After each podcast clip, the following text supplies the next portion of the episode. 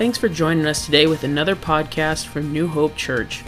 We hope that you enjoy what we have for you today and find it encouraging and uplifting. If you ever want to learn more information about New Hope Church, please visit us online at myhope.life. We'd love to get to know you. Have a wonderful day and God bless.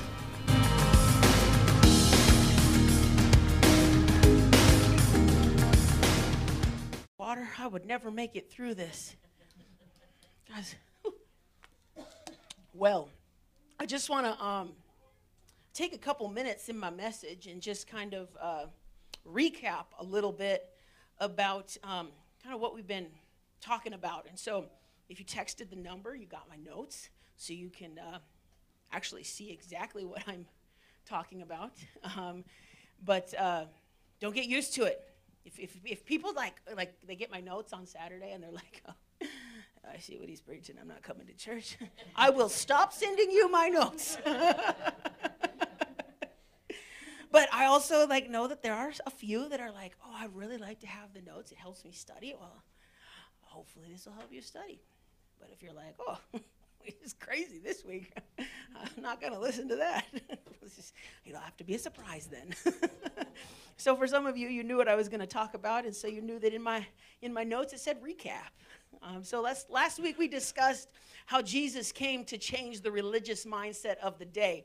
That whenever he came to, um, when he came to, and, and the, and the, uh, the Pharisees began to question him and to question the disciples about what. Uh, what they were doing and why they were eating with uh, unwashed hands. And we saw that he was trying to make a difference, that he was trying to influence the people of that day, that it was important to have a relationship with him, and it was more about serving him with their hearts than it was with their actions. It was more about serving them with their hearts than it was their lips, because it said in uh, chapter 7 and verse, I want to say it's like 14 or 15, it, it said that you serve me with your lips, but your hearts are far from me. Jesus, don't let us be like that. So Jesus wanted more than customs. He wanted, and, and still to this day, wants relationship with you.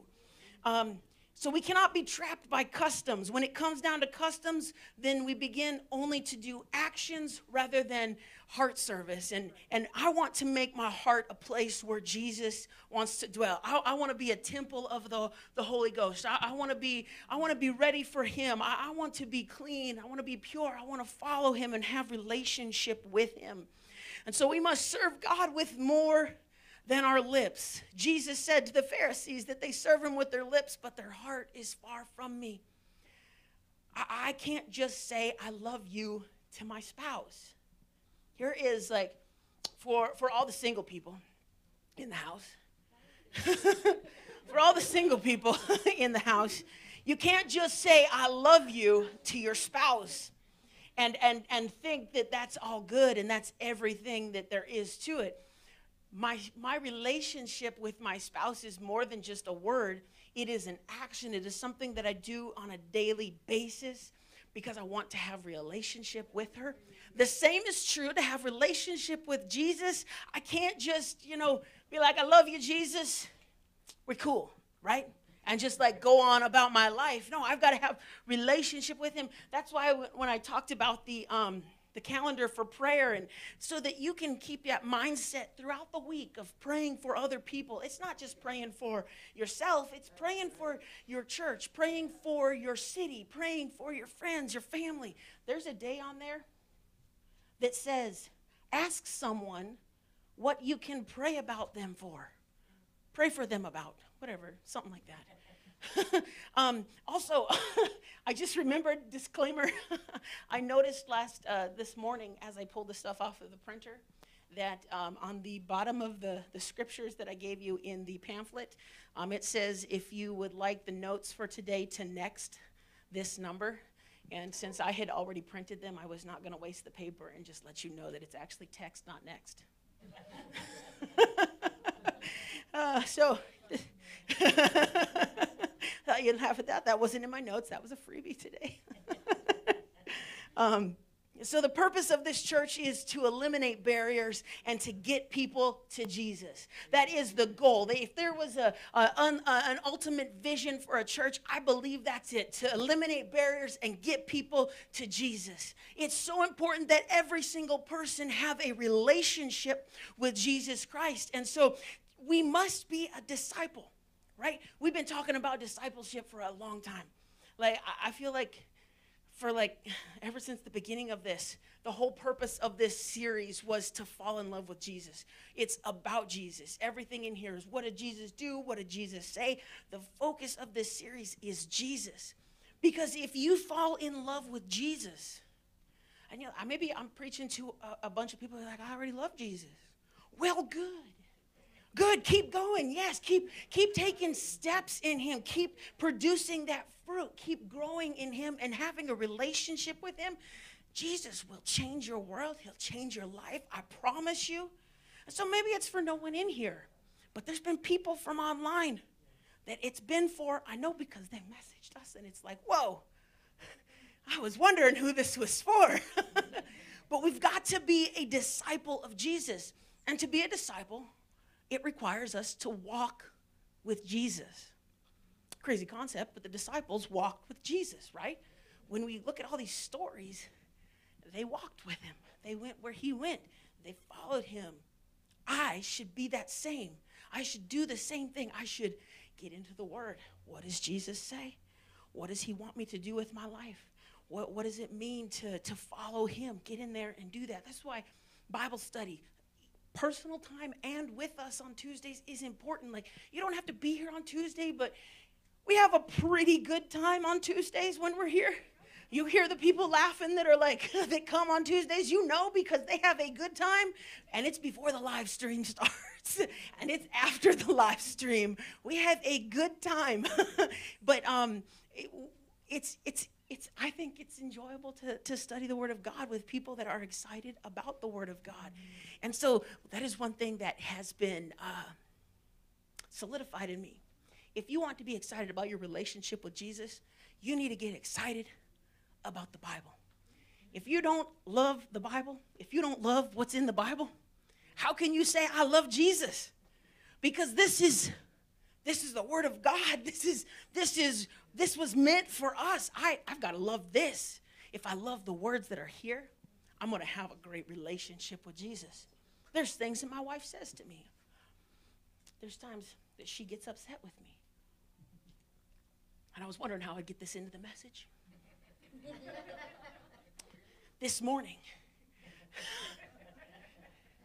I had said something and I wasn't being mean, but I was just being, what is it called, facetious or something, you know, like just I was just, you know, pushing her buttons this morning. I, I yelled her name, Rochelle. she didn't hear me. I yelled it again, and she's like, What? Rochelle. like three or four times until she was screaming, What? well, later on, like I was already in a mood, and, and so we're standing, we're getting ready to leave and, and everything, and she's like, I was asking her if she had done something or put something, and she was just like, "You." that's what I heard. and I just, I grabbed her and I kissed her.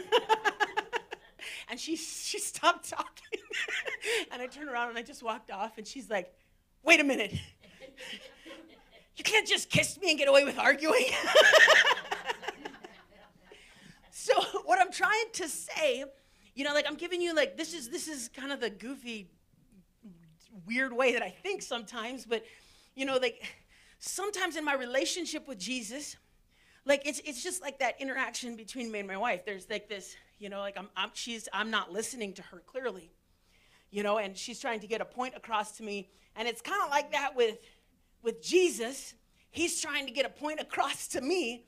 He's trying to to tell me something, and I'm just so like, cool. I turn around and walk off. I was gonna say kiss, but just uh, you know, like the the thought in my mind was like, this is not going the right direction that I wanted it to go. Like, let me change that real quick. You know, I just ignore it. Like, this is kind of what I was doing when I did that to my wife. I was ignoring what she said. So, in relationship to, to Jesus, if I don't listen to what he says, then I don't really have a relationship with him. And so, like, take real life instances take take opportunities where you're like, oh my goodness, this is what it's like in a relationship with Jesus. I, like I have got to work on that. I have got to put the work in. I got to study His Word. I got to pray. Let's dive into Mark 8. So, the beauty of what we see in Mark 8 is Jesus continuing to work.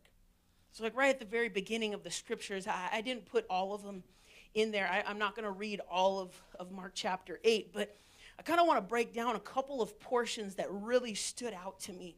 So, we see compassion right in the beginning for the physical needs of the people as well as the spiritual needs. We see this when Jesus fed the 5,000. He was concerned not only to feed them spiritually, but he, he wanted to also feed them physically. And so he fed the 5,000. And we had a message about brokenness and, and how many of us come to Jesus and we're broken and we try and hide it. But it's that small offering that we need to give him. And so we see it here again with the, with the 4,000. Jesus has always valued the spiritual needs over the physical, but he doesn't say that the physical can't be met. He doesn't say that I'm not going to meet the physical needs. He doesn't say that I, I don't care about the physical needs. In this portion of scripture, we see that Jesus does care about the physical and the spiritual. He does care about the way that you live your life. He does care about the things that you go through. He does. And this is a portrait of that, how Jesus does care. But Jesus, in that moment, in that time, he fulfilled the spiritual and he also fulfilled in the physical. He also he also broke the bread for the 4,000 and it was more than enough to feed them. We see a leftover of seven baskets for the feeding of the 4,000. So this is where we really start to, to dive in with the scriptures in Mark, in Mark chapter 8, um, starting at verse 11. So the Pharisees came. These guys just love to rag on Jesus. They just love to, to question Jesus. And so here we see the Pharisees came and begin to argue with him, demanding of him a sign from heaven to test him. Sighing deeply in his spirit, he said, Why does this generation demand a sign? Truly, I tell you, no sign shall be given to this generation. Then he left them, got back into the boat, and went to the other side. Oh, there's so much here. Let's so let's kind of start to break down what we see here. So the Pharisees are coming and they're asking for a sign. Okay, we know some things about the chapter of, or the book of Mark. We've, we've seen some different things that have happened. With uh, Jairus' daughter, he was, he was a ruler, he was a religious ruler in the day. And, and Jesus raised his dead daughter.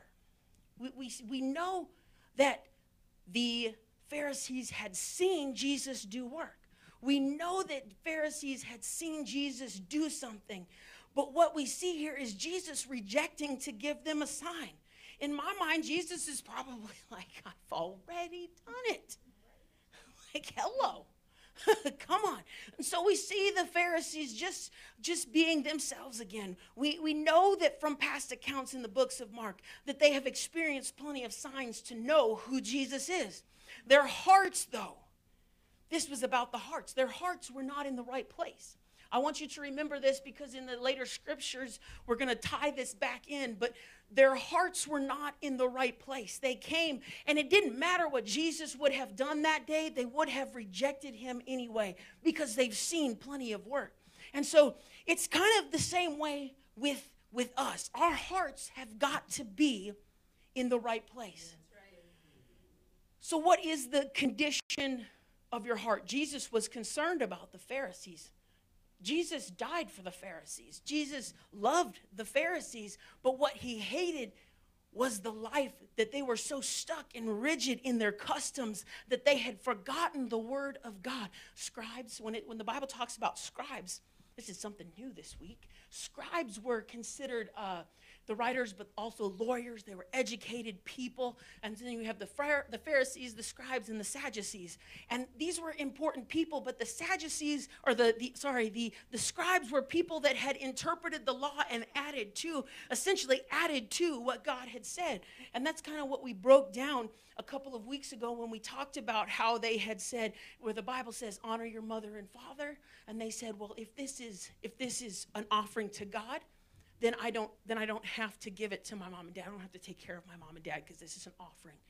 And so that was an example and Jesus said that there was many other things that they were doing. And so they were very legalistic in their thinking. They were very legalistic in, in relationship. It wasn't relationship, it was all law based. And so I want to have a relationship with Jesus. And so I've got to look at the condition of our, my heart.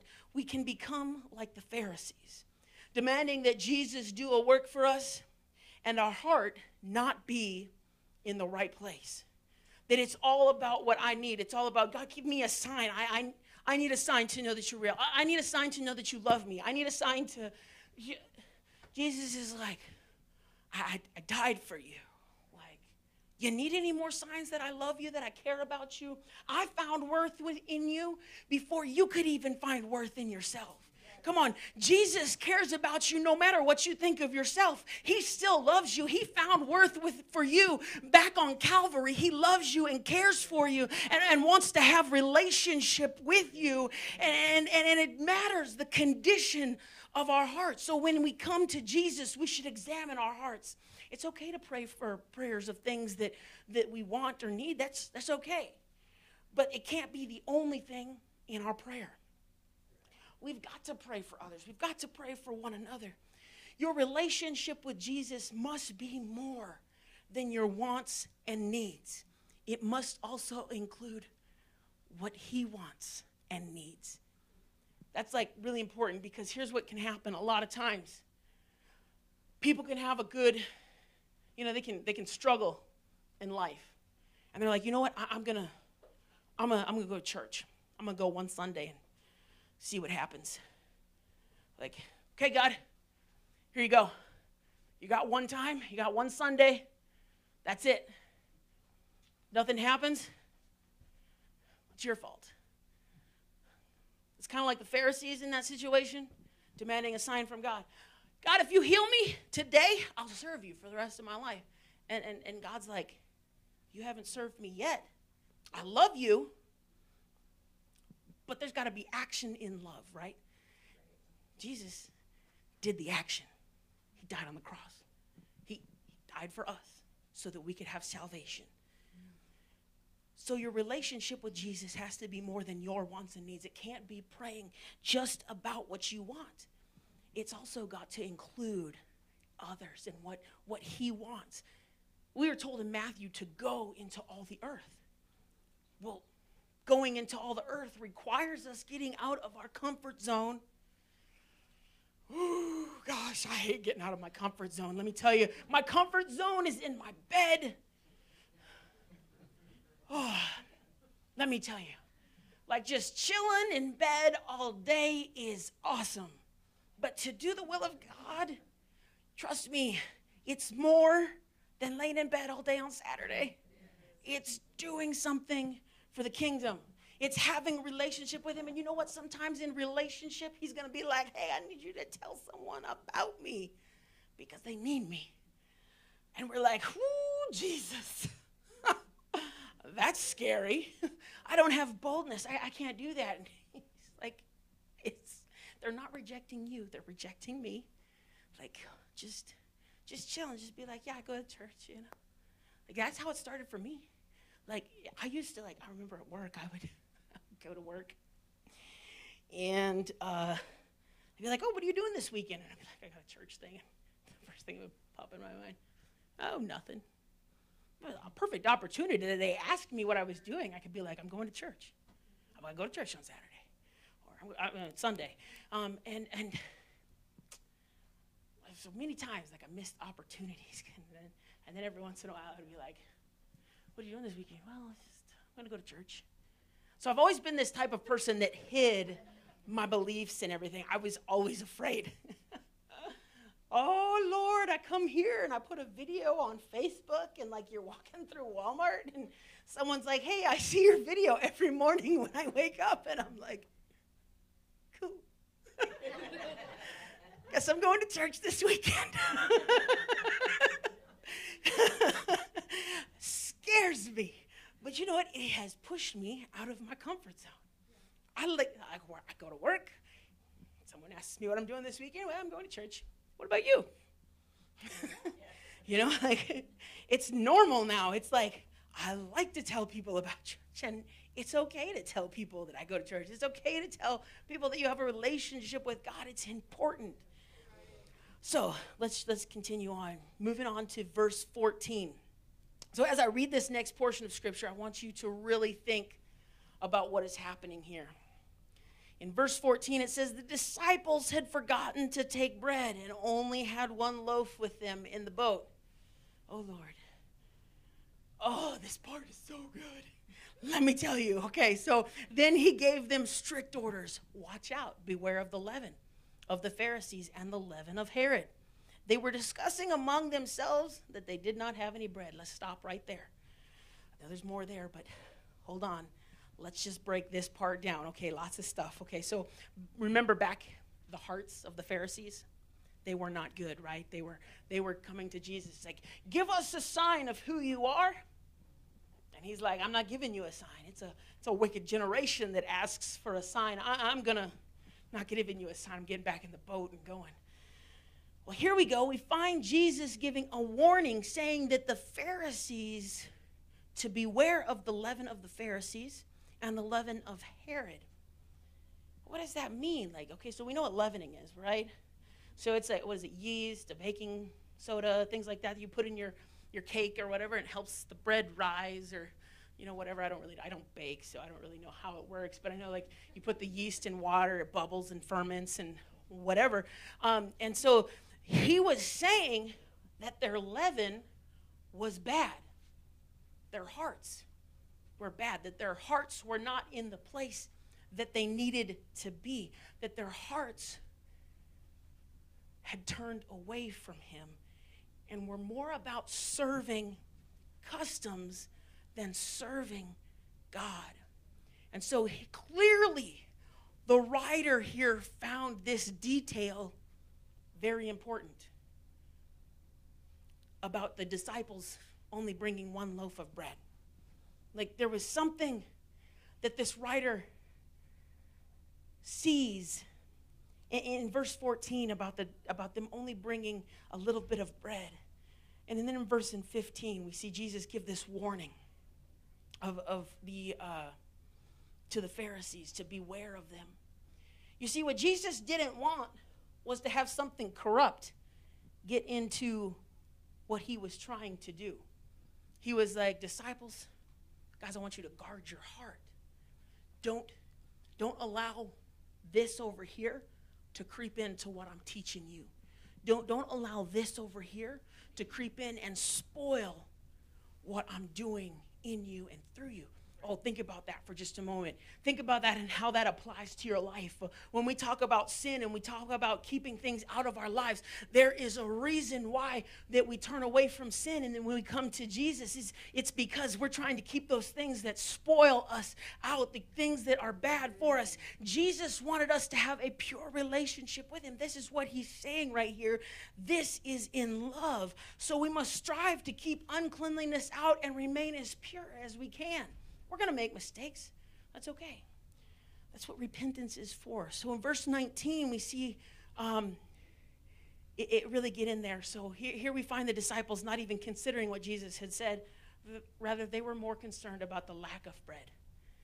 How many of us get concerned about the lack of possessions, the lack of things that we have? We get concerned about that more than what Jesus is saying. It's kind of like that point when I was trying to make when, when me and my wife this morning just being goofy, but it's kind of like that where Jesus is like, This is what I want you to do. And you're like, Cool, got it. I'm going to go over here and do this then. Doing the exact opposite of what Jesus wants us to do. I don't know if I've shared this story with you or not. If, if I have, you can listen to it again as I tell it. But there was a there was a moment in my time. I remember Quiznos, so it was a long time ago, obviously, because there's like no Quiznos anymore. Um, but I was at Quiznos and I walked past this guy and I, I swear I felt God just really put it on my heart that I needed to talk to him. And I was like, okay, here's what I'll do. If that was really God, let him stay outside the Quiznos till I get my sandwich. And afterwards, I'll go talk to him. So I went through the line. I got my Quiznos. I look out the door as I'm getting ready to go out. I'm like, oh, Jesus, he's still there.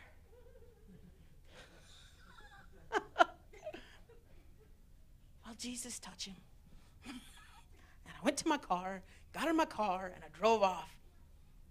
God, there's a scripture in the Bible that talks about, um, I can't remember where it is or what it is, but you can Google it and find it. But it, I remember it talks about if you've if you've given, um,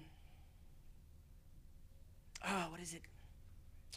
It's talking about uh, feeding like the homeless and the hungry, and if you've done this, the least of these, you've done it also unto me, kind of thing. I can't remember the exact phrasing, but it's it's it's in there. If you Google that, done unto the least of these, you've done unto me. So like, and I thought about this. I was like, wow, that opportunity in my life has now become a teaching point. I now very hard. I, I try very hard to when when someone's name pops into my head to either pray for them, call them.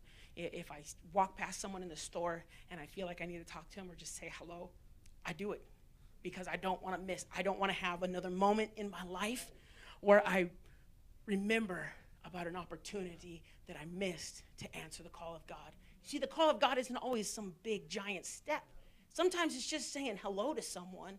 Hi, how you doing? Like actually caring. If there was anything that I could tell you I want this church to be, I want this to be a church that is caring. That when you ask, how was your day? How was your week, Teresa? Like I, I want I want to care about your week. I don't want it to be just conversation. When you tell me, I, want, I want to, I want you to know that I actually care about how your week went. That's how we've got to be because so many times it can be like, hey, how you doing? And you be like, oh, I'm, I'm fine but really deep down on the inside, you're crying and screaming for help and you're looking for someone that actually cares. Church, can we be a church that cares for people that walk through the door, care for people that, that, that, that need love, that, that need Jesus in their lives? Oh, that's what we've got to be. So we know that the disciples had saw the 4,000 fed. We know that the disciples had saw the 5,000 fed, but they were worried about the one loaf that they had. What are we going to do? They were so worried about the lack of what they had that they forgot that the God of more than enough was with them. They were so worried about what was little here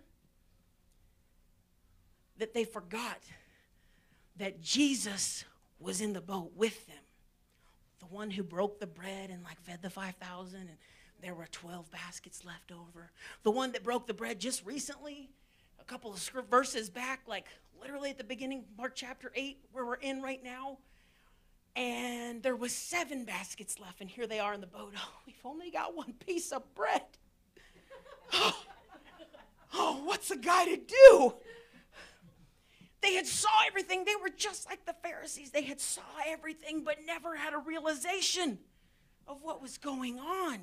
We can't be just like that sometimes, where we see all that Jesus has done and we're like, what's a guy to do? I don't know. Look at what God has done in your life. Look what He's doing in you and through you. Look at the fruit that you're beginning to produce. You don't need to be in a whole orchard.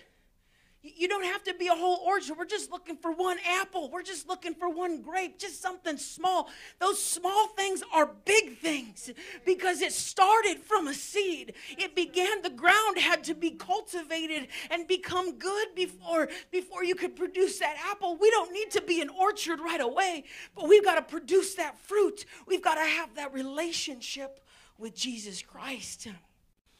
They were worried. They had not realized their eyes had not been opened to the fact that Jesus was the Messiah. So Jesus was aware of what was going on in verse 17. He says, Aware of this, he said to them, Why are you discussing the fact that you have no bread? Don't you understand or comprehend? Do you have hardened hearts? Jesus asked his disciples that had been following him, Do you have hardened hearts? Jesus, oh Lord, don't let me have a hardened heart. Let me have a heart that is, is like a child. Let me have childlike faith with you, God. Let me have a relationship with you. Never let me have a hardened heart. Do you have eyes and not see? Do you have ears and not hear? Do you not remember when I broke the five loaves for the 5,000, how many baskets of leftovers did you collect? 12, they told him. When I broke the seven loaves for the 4,000, how many baskets full of pieces did you collect? Seven, they said. And he said to them, Don't you understand yet? Jesus was passionately making a plea. Don't you understand that I love you? Don't you understand that I care for you? Don't you understand that I am more than enough? When you've got just one piece, when that's all you've got to give me, that's all you need to give me. When if it's just one apple, God, off of the tree, give it to him because he can make the orchard from the apple. If you give him the talents and the fruit that you've got in your life, he is the God of more than enough. And your life has the ability to touch other people's lives, to move in someone else's life. I want to have a relationship with God that's not just for me, but it works in me and through me into other people's lives. When people come into contact with me and with you, I want people to know that there is something different because of your relationship that you have with Jesus Christ. Why? Are your hearts hardened? Do you have ears and don't see? Do you have do you have ears and don't hear? Don't you remember I fed the 5000. Fed the 4000 with more than enough. I am all that you need. That's all Jesus was trying to get across to them. I am more than enough. Just have a relationship with me. The disciples had walked with him so far and for so long, and yet their eyes still were not opened. And the story is same with many people in our lives today that they've seen the works of God. They've seen Jesus touch people. They've seen Jesus move in their lives, and yet they cannot get it that, that oh God, you're the one I've got to come to. You're the one I've got to run to. You're the one is the answer for my problem in the midnight hour. Oh, I'm thankful for doctors. I am. I am. I'm, I'm thankful, but I know the great physician. I can go to him. I, am thankful for, for what God, I, I value education. I'm still in school, but I can't educate, I can educate myself to the point where I forget about how good Jesus is. And I can be like the person who needed God, and I come to church and I give him one opportunity, and maybe he fulfills in that opportunity that I give him. And then it's like, oh, I've got a relationship with God, and things begin to change. Because when you put good things into your life, good things begin to come out of your life.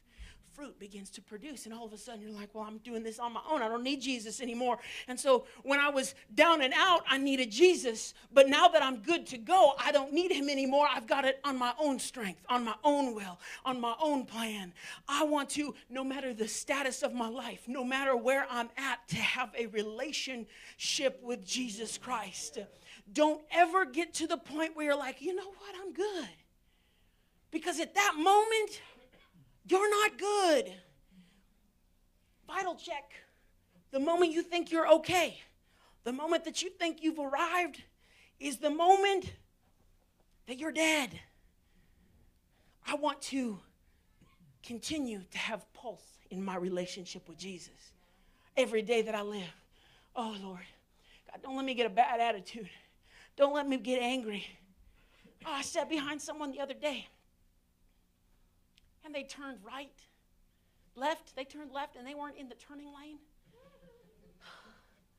And I was like, What are you doing? Your turn signal's on, you're not in the, t- the turning lane, is over here.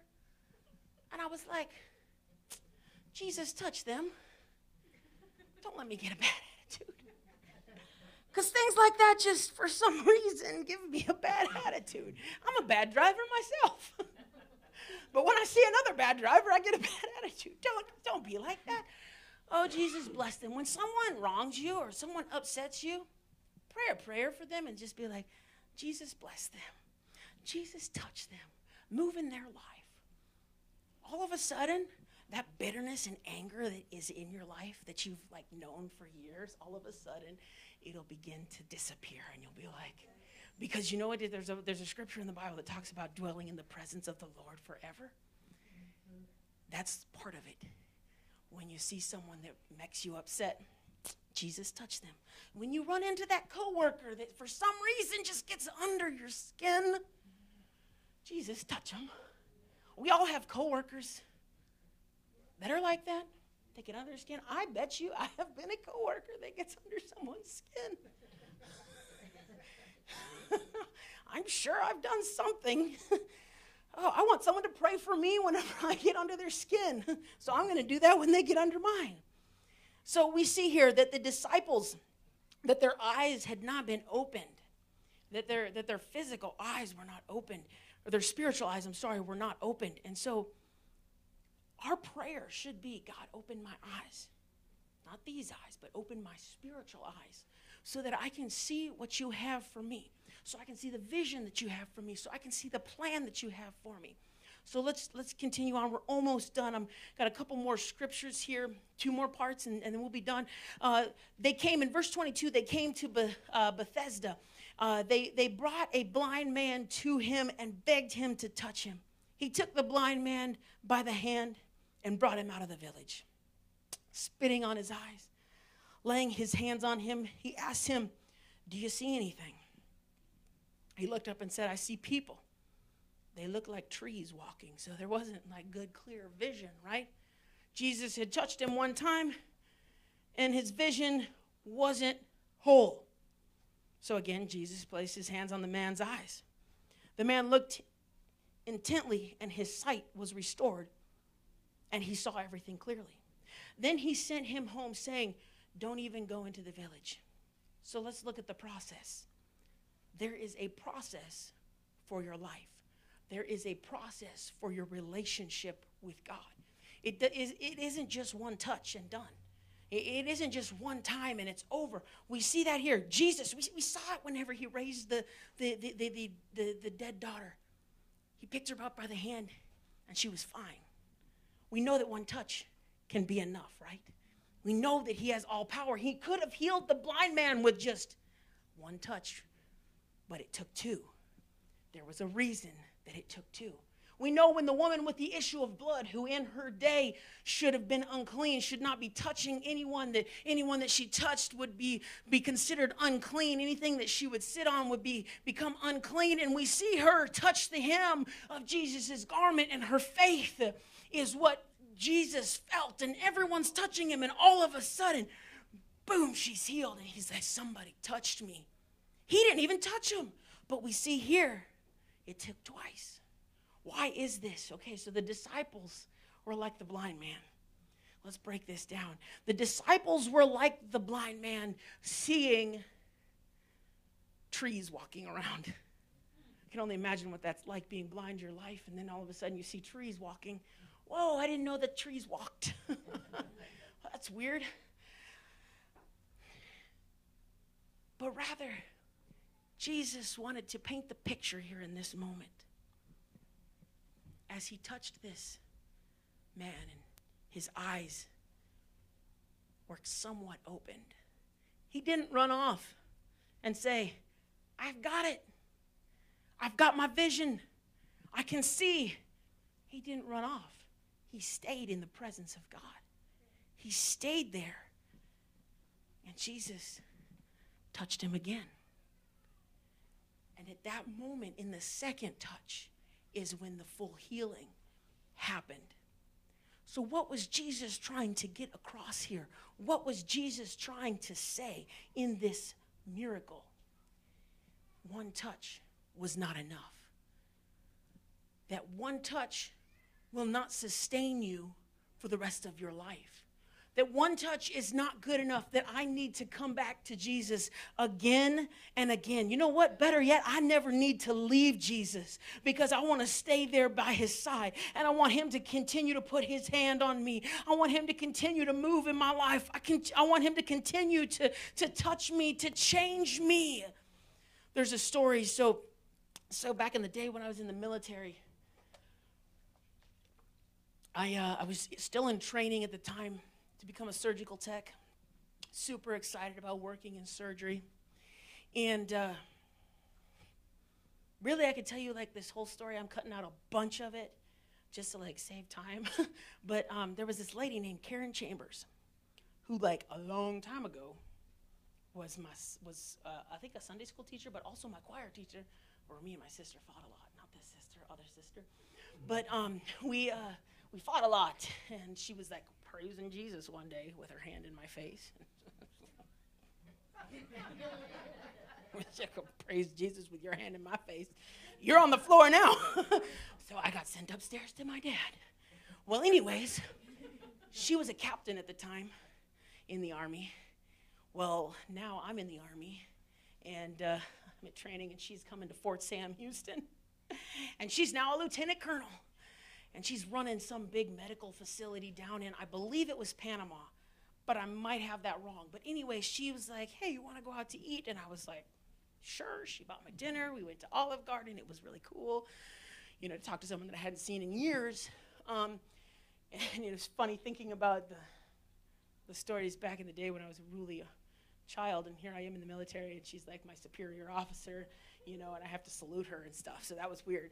Um, but anyways, we were in plain clothes, none of that happened. Um, but uh, I'll tell you this. So she was telling me a story about the surgery center there in the in the little medical clinic that was happening and so it was kind of like in the jungle area and so people would come in and they would get treated well there were people that they would get treated the one time and then they would leave and never come back and so there were people that would finally eventually come back because their legs stunk the reason why their legs stunk was because the one time that they came in they put a cast on their leg and you know what the cast is not the permanent solution is it it's not the final fix. When the doctor puts the cast on your leg, it's like, what, six, eight weeks, 12 weeks, you know, something in that range, you know, and, you're back on your foot again, trying to exercise it and get it moving again.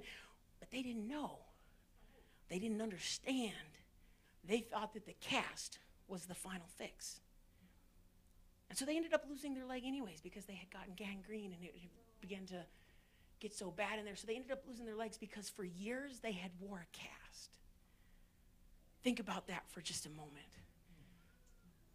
Now, there was a person that failed in giving that person clear instructions to come back.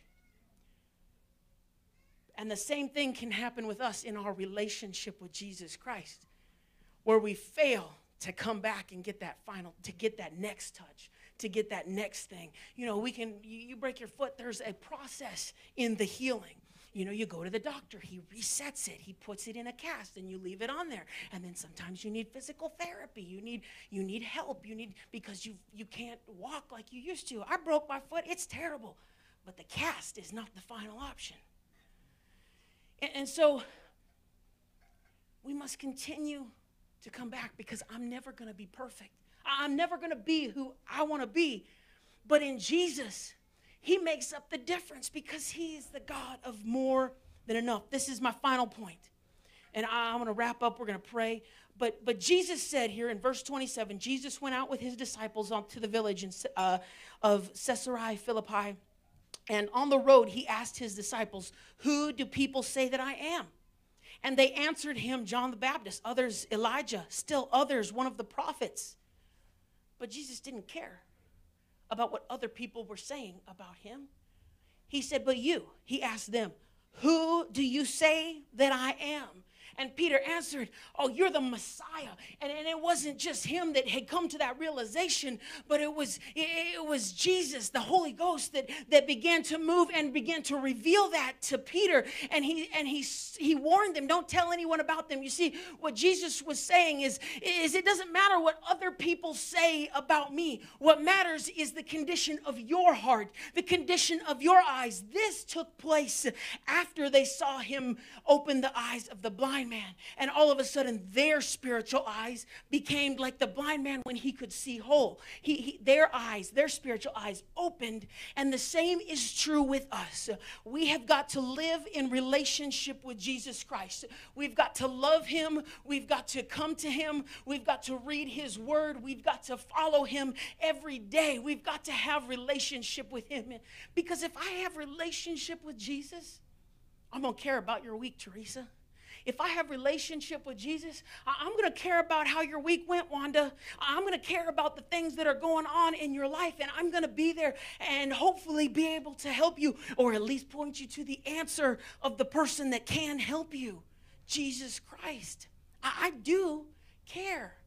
And the same has got to be true for each and every one of us. When we come in contact with someone, we have got to love them and care for them because it is what Jesus wants us to do. We've got to have childlike faith. I want to be a willing vessel to allow Him to shape me and mold me. What is it that you're looking for? What is it that you're concerned about right now? Just like the disciples were concerned about the fact that they just had a little bit of bread. What are you concerned about right now that's coming between you and your relationship with Jesus Christ?